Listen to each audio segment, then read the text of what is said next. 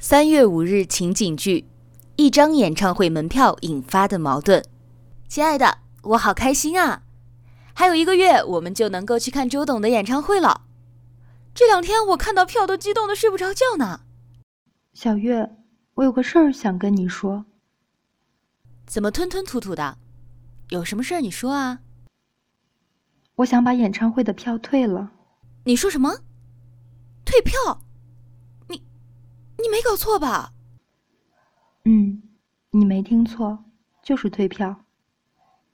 你疯了！你那么喜欢周杰伦，咱俩为了看这场演唱会等了两年多呢，这好不容易抢上票了，你要退？你也知道我家的情况，我每个月三千块工资，还要给家里寄回去两千。我爸妈知道我买了演唱会的票，很不高兴。他们觉得我没跟他们商量就私自做了决定，我妈还打电话给我说，我要是不退票，就不是她女儿了。我也是没有办法，我不想让他们伤心。那你就不怕我伤心吗？我们期待了那么久呀。对不起，小月，我现在很矛盾，因为这事儿，我跟我妈妈已经很久没有通电话了。我当然知道你有多想和我一起去看这场演唱会，我不想让你难过，可是那毕竟是我的父母，咱们家庭条件不一样，有些事情不是我自己能做主的。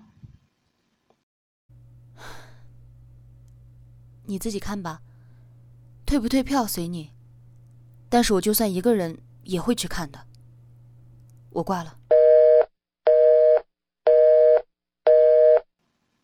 桃子，我来自农村，家庭条件没有闺蜜的好，每个月工资都要寄回去一部分给家里。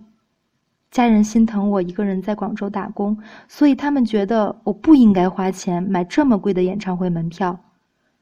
可是这是我和闺蜜期盼已久的，我知道她生我的气了，我不想因为这个影响我和她的友谊。